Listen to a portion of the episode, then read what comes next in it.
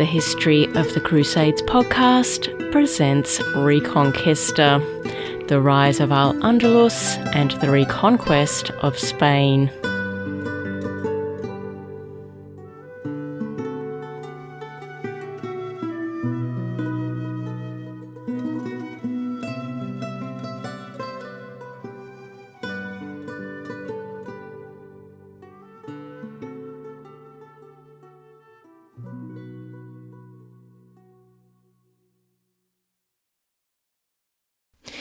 Episode 16 The Rebel of Bobastro. Hello again. Last time we took a look at a new player on the scene, young King Alfonso III of Asturias while the Emir of Al Andalus, Muhammad I, was kept busy stamping out rebellions inside his territory and knocking heads with the Banu Qasi in the Basque region, King Alfonso III busied himself embarking on an ambitious program of expansion. Around 10 years into what would become a lengthy reign, King Alfonso's rule had seen the Kingdom of Asturias expand from being a small slither of territory in the centre of the northern coast of the Iberian Peninsula to an extensive kingdom stretching across Galicia all the way to Porto on the western coast of the peninsula and expanding southwards through the former buffer zone into the northern reaches of Al Andalus.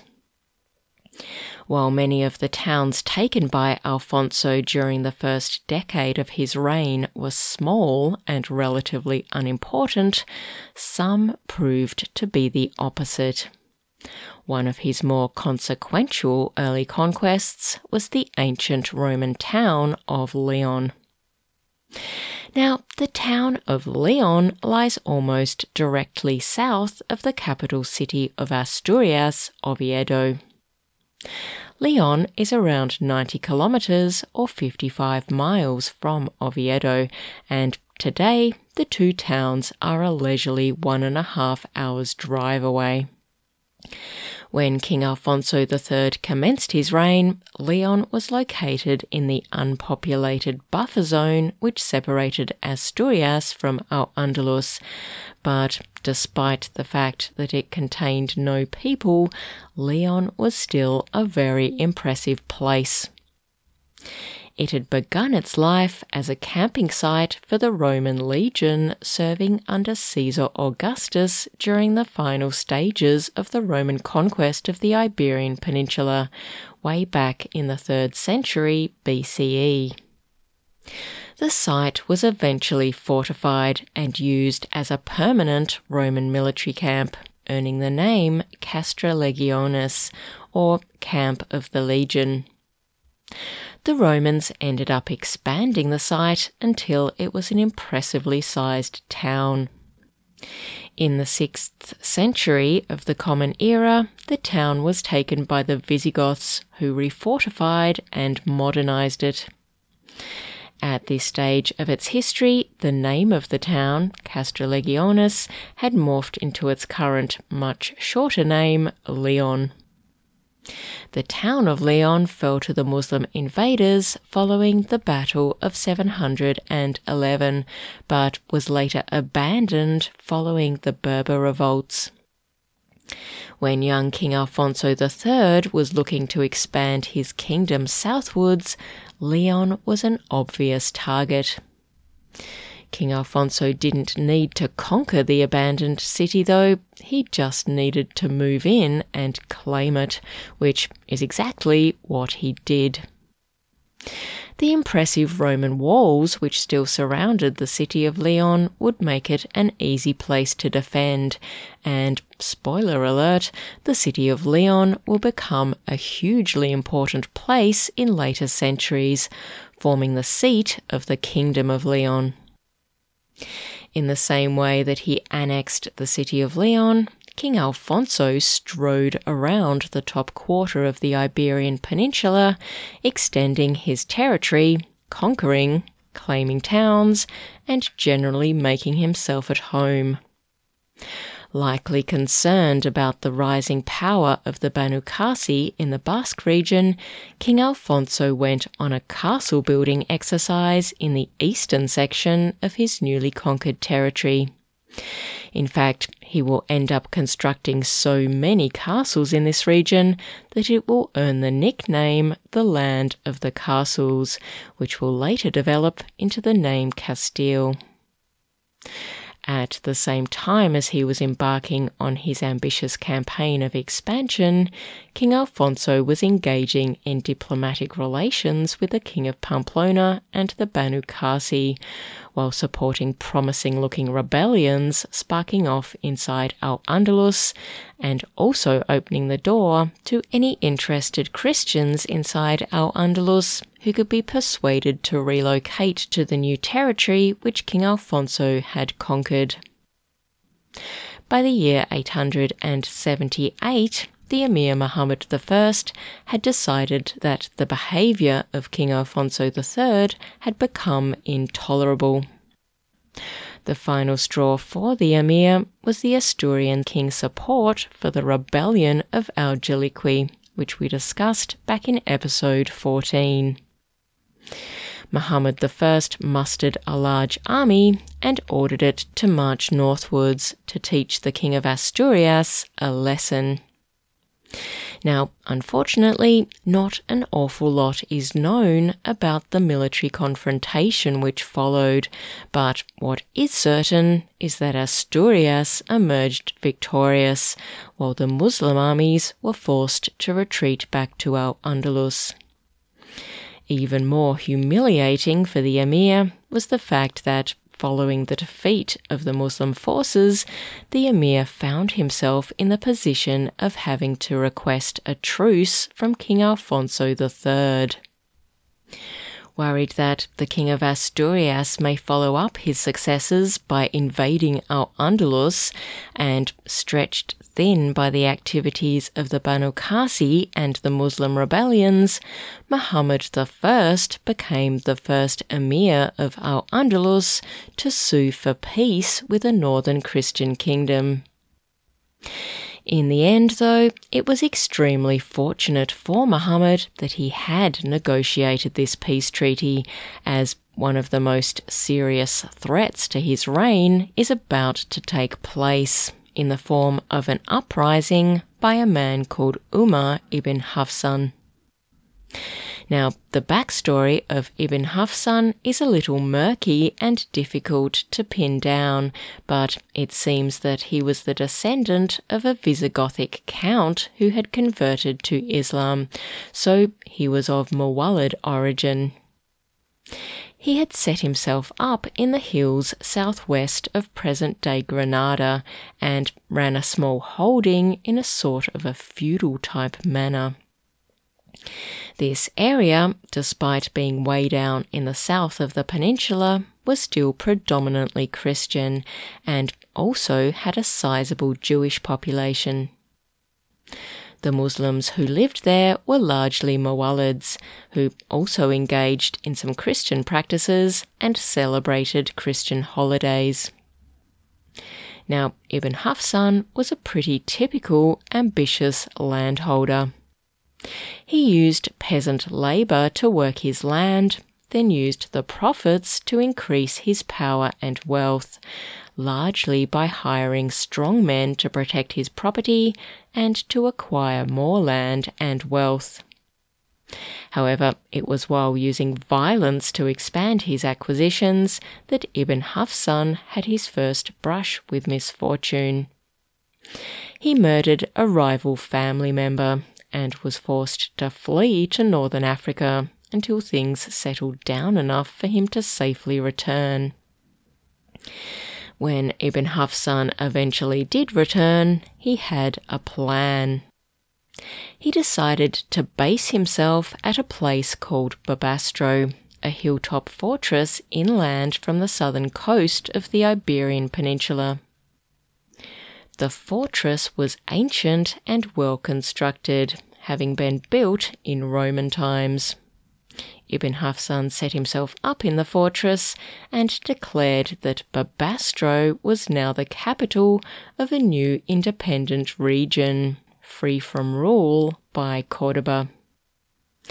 Ibn Hafsan's message was a tempting one for local Christians and for non Arab Muslims deciding that the tax burden placed on local residents from Cordoba was excessive and unfair, Ibn Hafsan urged local residents to turn their backs on Cordoba and instead join his merry band of guerrilla fighters.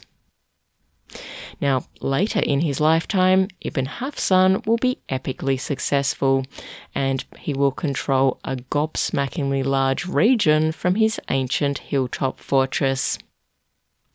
It seems that Muhammad I may have realized the potential threat posed by Ibn Hafsan as he sent a sizable force southwards out of Cordoba to bring Ibn Hafsan to heel. Ibn Hafsan was brought to heel by this force in the year 883 and following his defeat, was required to move out of his fortress and relocate to Cordoba along with his family so that the emir could keep a close eye on him. For a while, Ibn Hafsan did exactly what he was told, even participating in military campaigns against the Banu Qasi, King Alfonso III, and Muslim rebels on behalf of the emir. However, he clashed repeatedly with one of his commanders, a man called Hashim ibn Abdulaziz, who we encountered back in episode 14. Ibn Hafsan eventually deserted his post, gathered his family from Cordoba, and moved back to his fortress at Bobastro. Now, interestingly, the commander Hashim ibn Abdulaziz was one of the reasons behind Ibn Hafsan's rise to power in the first place. Hashim was Muhammad I's favourite general and was well known for his arrogance and disdainful attitude against anyone who had the misfortune not to be an Arab Muslim. As we stated back in episode 14, Hashim had been captured during the emir's campaign against Asturias, and King Alfonso kept him in Oviedo, demanding a ransom from the emir for his release.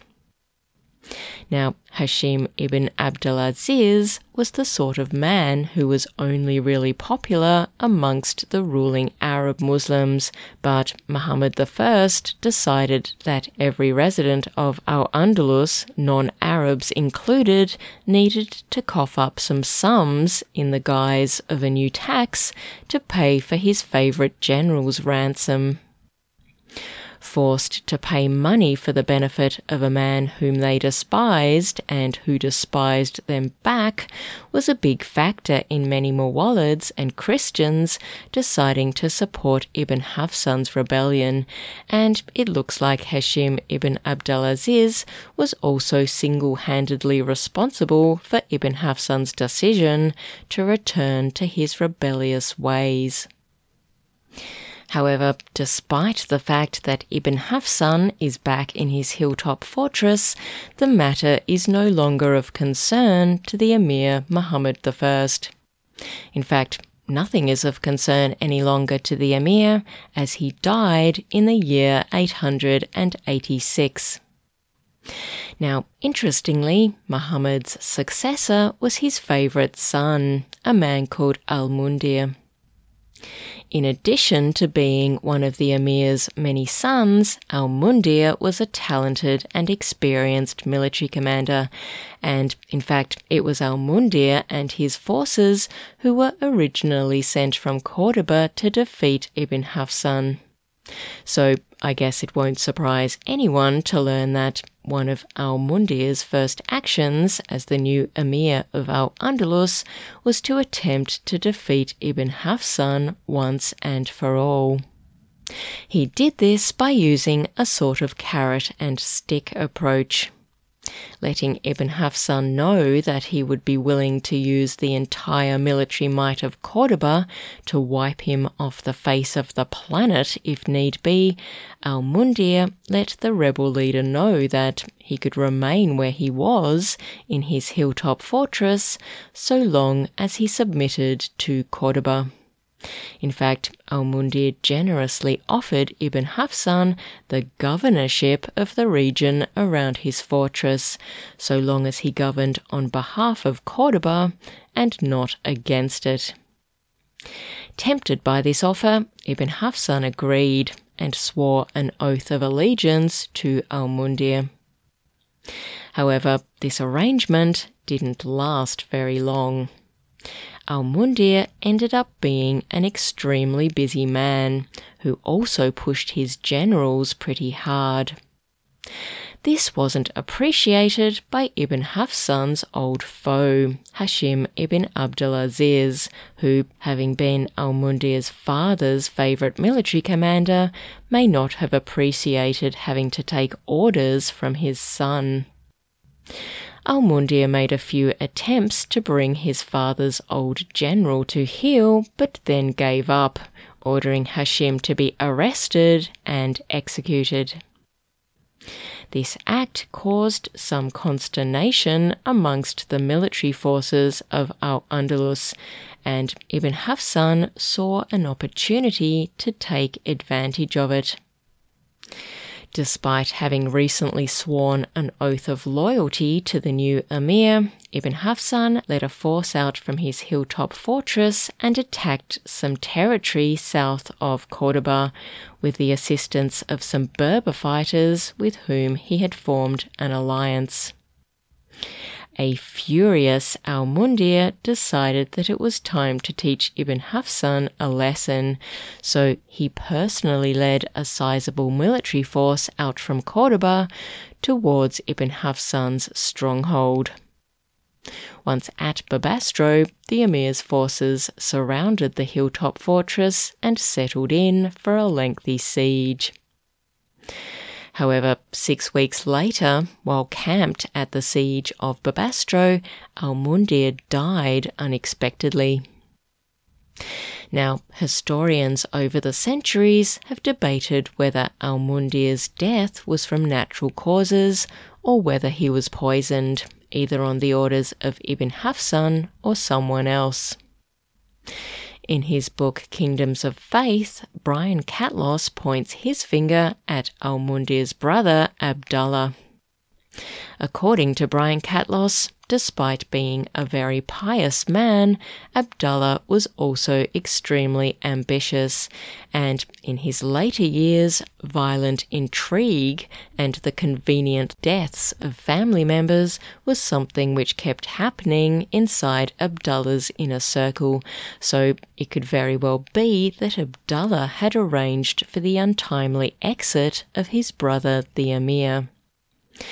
It doesn't help his defense that, having been advised of the emir's death, Abdullah managed to keep the event a secret for three days, which was just enough time for him to quickly make his way to Cordoba and have himself installed as the new emir. Of course, for Ibn Hafsan, this was a turn of events which he couldn't help but take advantage of. In a short period of time, Al Andalus had lost its two top generals, the Emir himself and Hashim ibn Abdulaziz. While all eyes now turned away from Bobastro towards Cordoba, Ibn Hafsan declared himself to be the independent ruler of a vast territory to the south of Cordoba, stretching all the way along the southern coast of the peninsula from Gibraltar to Murcia. And it wasn't an idle claim having already garnered support from Berber strongmen and other non Arab Muslims living in the region, Ibn Hafsan now went all out to secure the support of Christians in his territory, people who comprised the majority of the population. He built churches, he participated in Christian celebrations, and made vague promises that some of his children would convert to Christianity.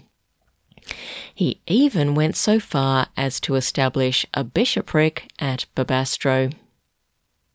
Once he was certain that he had enough support to hold his territory, he sent envoys to King Alfonso III of Asturias, the Banu Qasi in the Basque region, and even to his co-rebel Al Jaliqui, letting them know that there was a new kid on the block, and that if they ever needed assistance against their common enemy in Cordoba, well, they could rely on him for support. Join me next time as we see how the new Emir, Abdallah, fares against the strengthening forces of enemies both inside Al Andalus and in the north of the peninsula. Until next time, bye for now.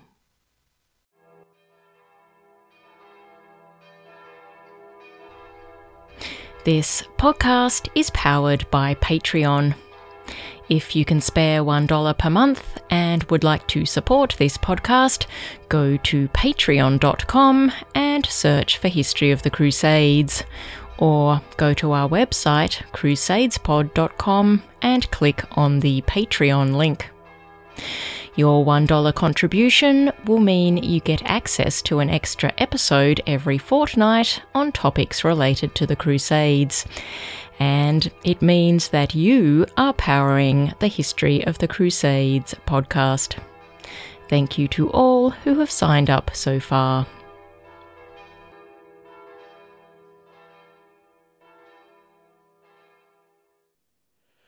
Sanctus, Sanctus, Sanctus.